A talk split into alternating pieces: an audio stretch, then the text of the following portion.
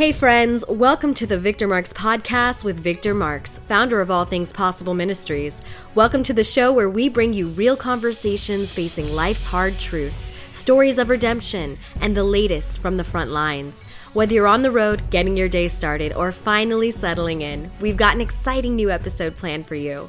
So let's dive into today's show. Today we're bringing you part two of an interview that was originally aired on Dr. James Dobson's Family Talk a few years back. Ryan Dobson, Doc's son, conducted this interview with Eileen and me. You'll get to know a little bit more about my story and gain an understanding of why we do what we do at All Things Possible Ministries.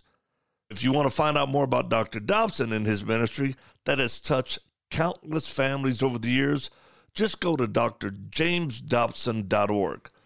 Let's get to the interview now as Ryan Dobson kicks off this conversation on this edition of the Victor Marx Show. I'm Ryan Dobson, and today we get to continue one of the most powerful stories of redemption I've ever heard. Victor Marx was abused as a child and at five years of age was left for dead in a commercial freezer.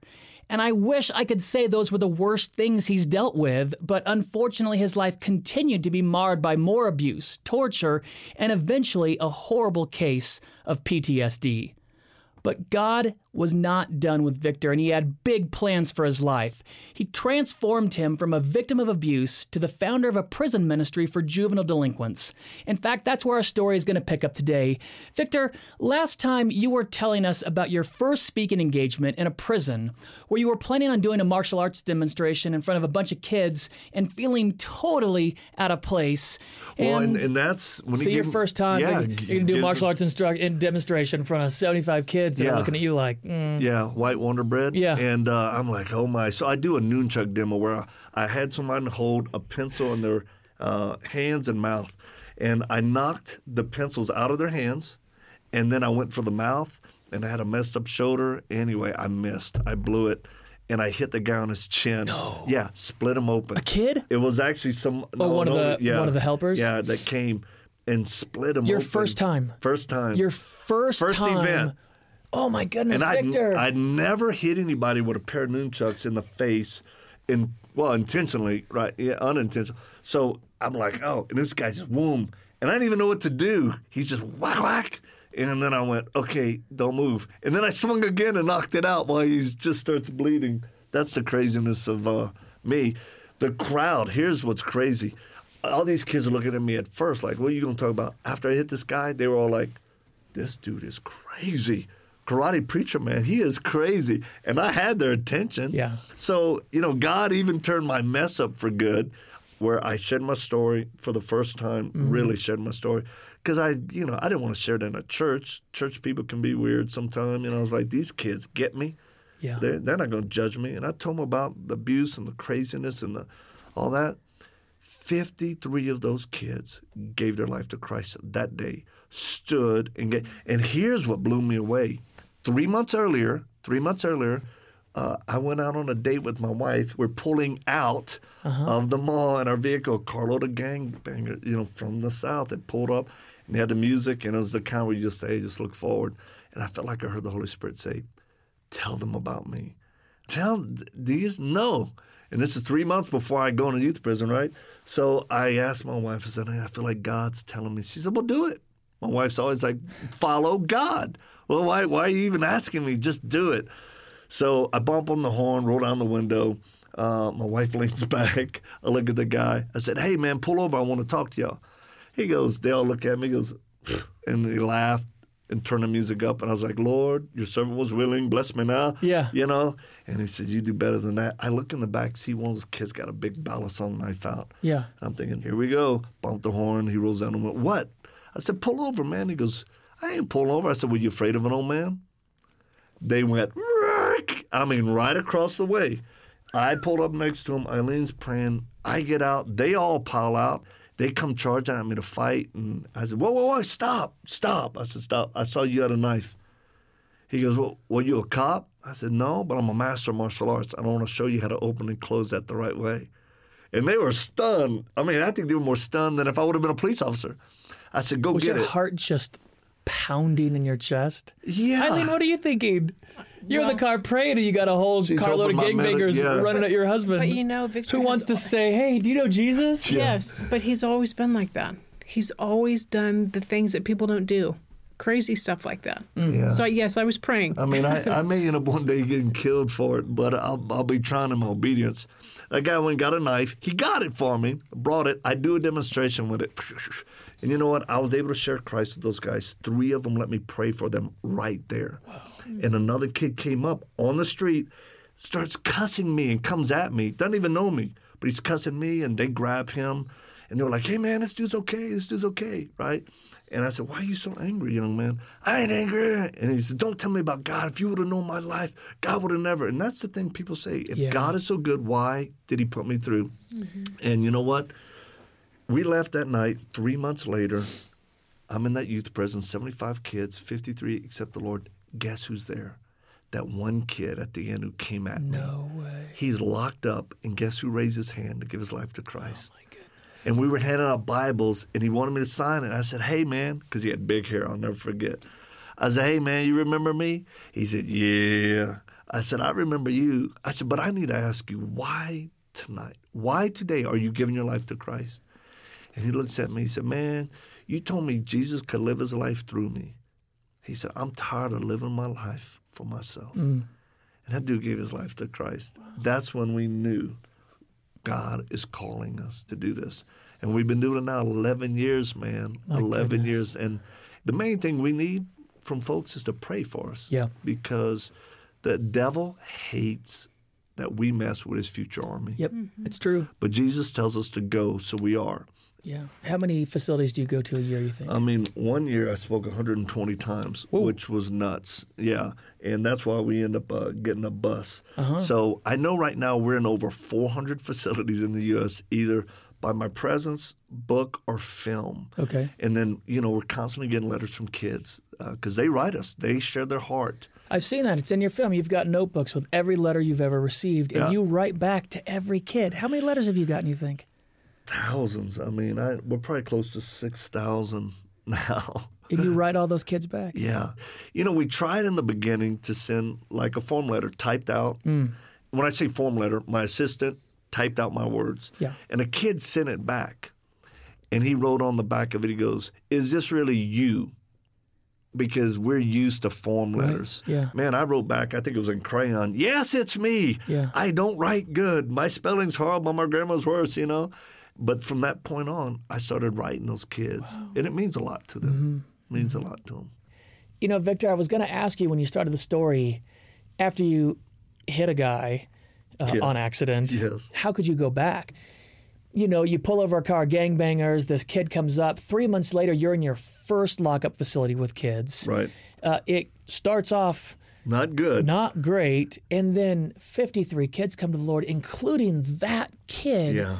That was so angry. Yeah. My goodness, how could you not go back? Well, and that's exactly it. What keeps pulling me back is hope. The look of hope in their eyes. Mm-hmm. Yeah. And that they give their life to Christ. And, you know, we, we see a lot of fruit, right? There's always a lot of fruit where we go. So people go, now, are these real conversions? And this, I go, hey, you know what? I'm just proclaiming the gospel. Yeah. That's between them and the Lord. Well, what happens when they get out? I go, where our ministry is not large enough to disciple every kid when they get out. Sure. That's for the rest of the body of Christ to do. But I know this the letters, uh, and when I have seen kids on the free, I mean, I've got letters now that just say, my life was changed, either by hearing your story or reading it or watching it. That's what keeps compelling us is the love Mm-hmm. of God to continue to give kids hope. So, how long after that did you start All Things Possible, the ministry that you're running now? I Yeah. mean, this was brand new. Brand new. So, how did you even get invited to go to a lockup? Did someone just call you and say, "Hey, can you come here and do this?" And you went, Yeah, uh, someone okay. had, someone had heard part of my story, Mm-hmm. you know, and they told another guy, "Hey, I think you ought to have this guy come and talk to those kids." And we were not looking to start a ministry. I wasn't looking to go and reach juvenile offenders, uh, but when those kids actually 53 raised their hand, they stood up. Yeah. I made them sit back down. I said, "Wait, wait, something's not right," because it didn't even. It was surreal. Yeah. I was like, this really means you can be forgiven, but you need to follow Christ. You want to become his disciple because I believe in being a disciple, Right. right? Yep. And, uh, and I said, now, if that's really what you mean, stand up. If that's real business and this is what you, boom, 53 stood up.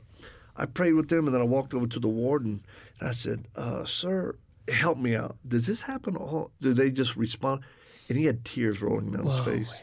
He said, Victor, I am a Christian. He said, I've been praying that someone would be able to reach these kids. They are so hard. And he goes, You are the answer to that prayer. And that was so heavy. I was like, Whoa, whoa, wait, Yeah. wait. The gravity just all of a sudden took yeah, hold. did. So we will continue to reach in whatever way, speaking, film, book, however that looks, as long as we sense God leading us in that direction and the fruit continues to abound. Yeah. Do your kids ever go with you? Yep. They, they sure do. What do they think about your job? what Um, do they think about going into you know lockups and talking to you know hard kids? Eileen, you go with them. I do. What's it like for you? Well, I go in and my heart's for the girls Yeah. Because I have three daughters. Mm. And these are little girls. They have committed crimes and but most of them have been abused and mm-hmm. they're acting out. And I love it. I love going in and some of our older kids have gone in. And and I think they love what their dad does. They see that his own life is a testimony to these kids because they know that his dad, their dad, has been through a lot and he can relate to these kids. I, I love seeing what God does every time. And these children, they still have hope being so young. I, I remember the first time Eileen spoke to a group of gals in Texas, maximum security facility. You know, you it, that's hard. You say maximum security facility, and I just think these are babies. They're babies. are. They're baby kids. And that's what people say who come with us. I mean- they they walk out going, "These are just kids." Yeah. I said, "Now on the street, they're posturing, they're vicious, they get, but when they're broken." You just see these are kids who are in a survival mode or, Yeah. or whatever. And a lot of these kids, girls especially, are trafficked. Yep. Mm-hmm. So, I mean, we deal with a lot of human trafficking in that way of reaching them, right? So, Eileen speaks to this large group of gals, and I said, honey, what are you going to talk about? She goes, I just want to tell them how God views them. Yeah. I was like, I don't know how that's going to do. These are pretty tough gals.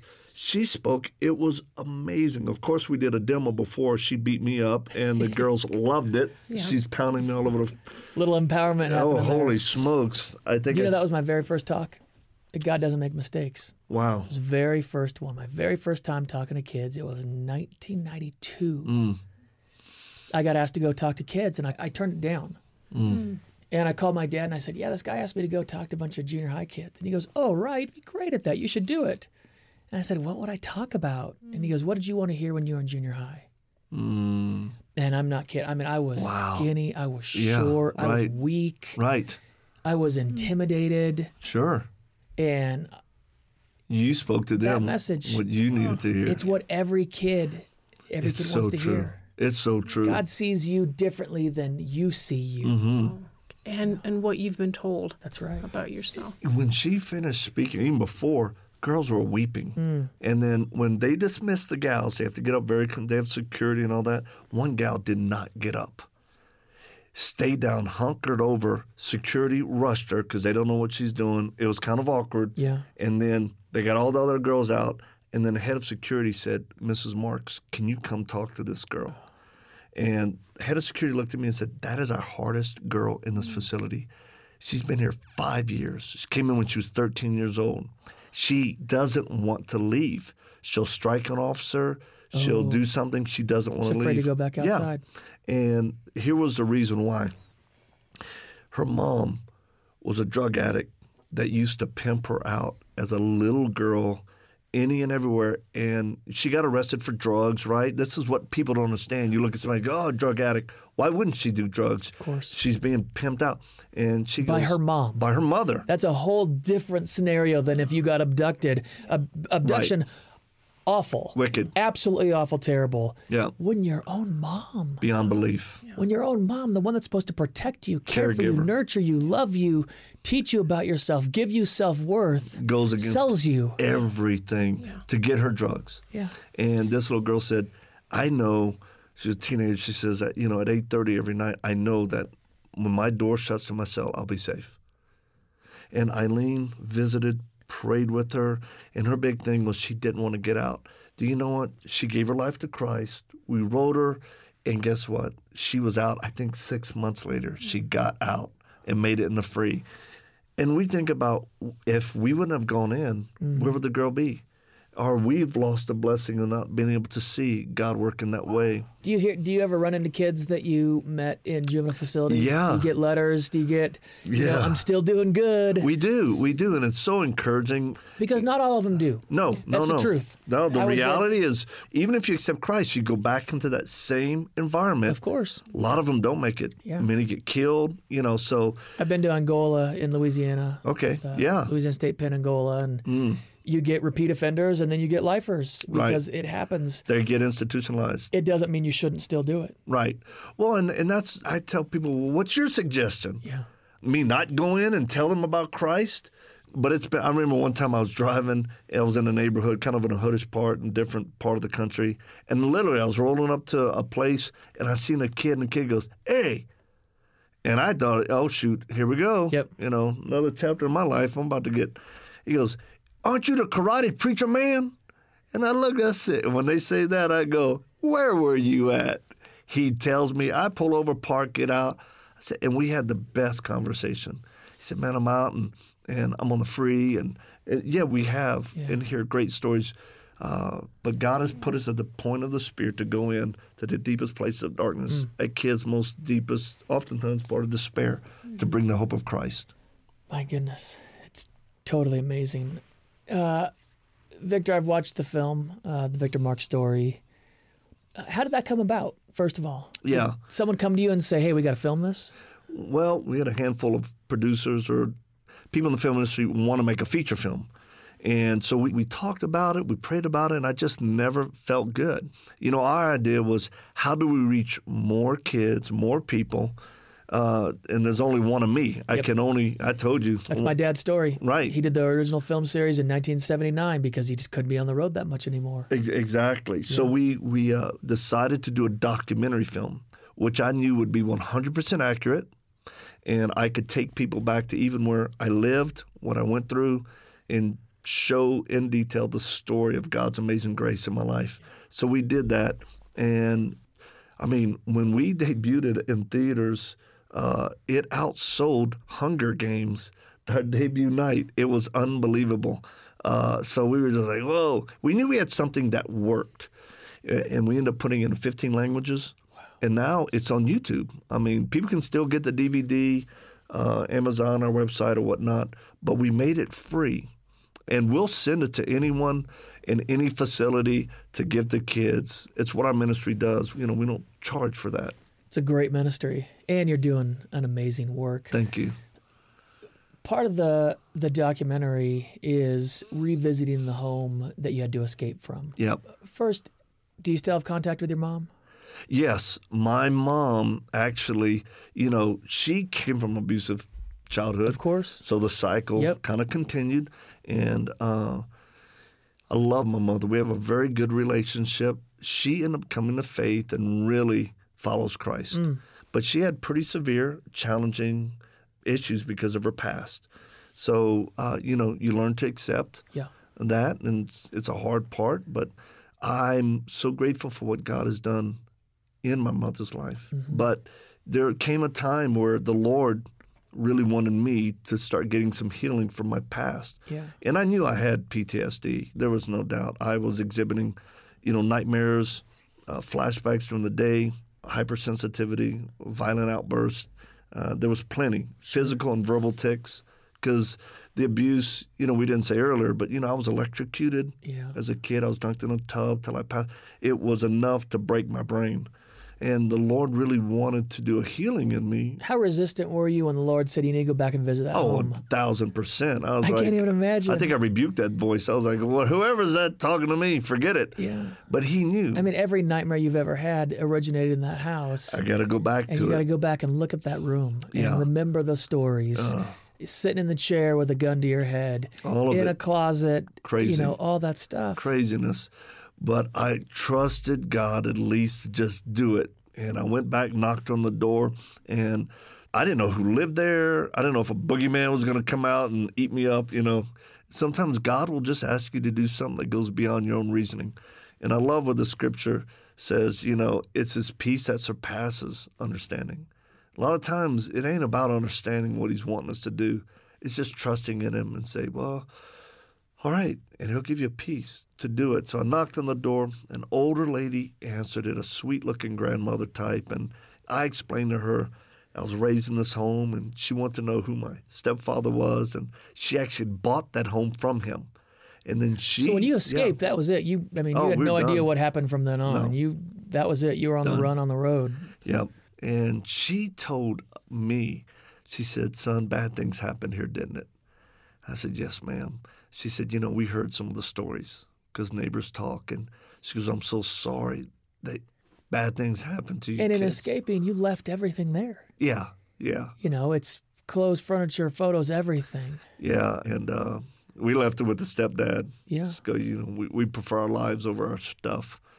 She had bought that home so many years ago. I mean, I was just, I was a kid. I was 10, and now here I am, late 30s. And she goes up, you know what? We gave away a lot of stuff and uh, all that. But she goes, I kept some pictures. She said, I got a picture of you with your brothers and sisters. She goes, I prayed for y'all all these years. And I mean, I was stunned. And I point, I said, That's me. I'm the blonde headed, I'm that little kid. And I said, Thank you for praying for me, for us. I said, Your prayers truly were answered. And, and I was able to share with her how God had saved me, given me a great wife, had broken the cycle of abuse and craziness. And then, you know, she was uh, sweet enough to allow me to come into the home and actually go in the back bedroom of the closet we had to hide in the night we escaped and actually You know, see Victor, tell that story. my it was another night that he was drunk stepfather's drunk and and the violence that goes along with it and apparently our electricity bill was too high that night so he pulled out a pistol and he started shooting the spotlights out around the house which caused all of us children and my mom to run into the back room and hide in the closet. And we were i mean we were terrified. And you hear the gun going off and he's in this demonic rage again. And we figured tonight's the night where he's going to kill us. And we hear him come in the house and he's yelling and he's got that gun. And he comes to the room where we are. And we're hiding in the closet. And my mom's got the door cracked to the closet and our stepfather has that pistol in his hand and he he says come out or i'm coming in he says i know y'all in there and uh, my mom started she did the only thing she could. She started praying. And she said, The blood of Jesus covers the door. The blood of Jesus covers the door. And, you know, I mean, I had, I'd known of Jesus. I'd been to Sunday school, but I thought, Mom, that Jesus, the one I was taught about, he, he's kind of weak, you know. I Yeah. mean, he's just real nice. We need a tough, like an Old Testament prophet to, you know, railing down fire on this dude. But I saw the power of God and the truth that Jesus had to be alive and that his blood that he shed on the cross is real and it is powerful against any demonic forces. And we saw that that man could not enter that room that night. Physically, he couldn't come through an open door. I Doors mean, open. Doors open. I mean, literally to the point of he's growling "Ah," and cussing. He can't get through the door. And he turns around, goes back in his room, and we wait for him to pass out. And then my mother slid open a little small window in the room and just started chunking us out of the window like sacks of potatoes. And then, uh, bless her heart, you know, we we ran and never came back. And all these years later, you get to this house, Yeah. and there's been this lady praying for you, found your photo, looked over you, praying for you, calling out to the Lord on your behalf. Yeah, never, never would have known it. And it shows you the sovereignty of God that even when you're in your deepest despair, He still has people praying for you, and you may never know it. And I thank God He allowed He allowed me to meet one of the women that Yeah. really prayed for us, and and I'm happy for her that she got to see the fruit of her prayers. Absolutely. Eileen Victor, my goodness, what an amazing ministry and a great story. Thanks for taking time out of your day, be here, and uh, I can't wait to see what God's got in store for you. Thank you, Ron. It's a joy you. to be here. Thanks for joining us for today's episode. We'd love to stay connected with you and invite you to the conversation beyond this podcast. You can check out more of the work we're doing around the world at victormarx.com, Facebook, Instagram, and Twitter, all linked in the show notes. Be sure to drop us a comment in the review section if today's show has impacted you in any way or if there's anything you'd like to hear more of. We're always encouraged to hear from you. Thanks for spending your time with us. Until next time.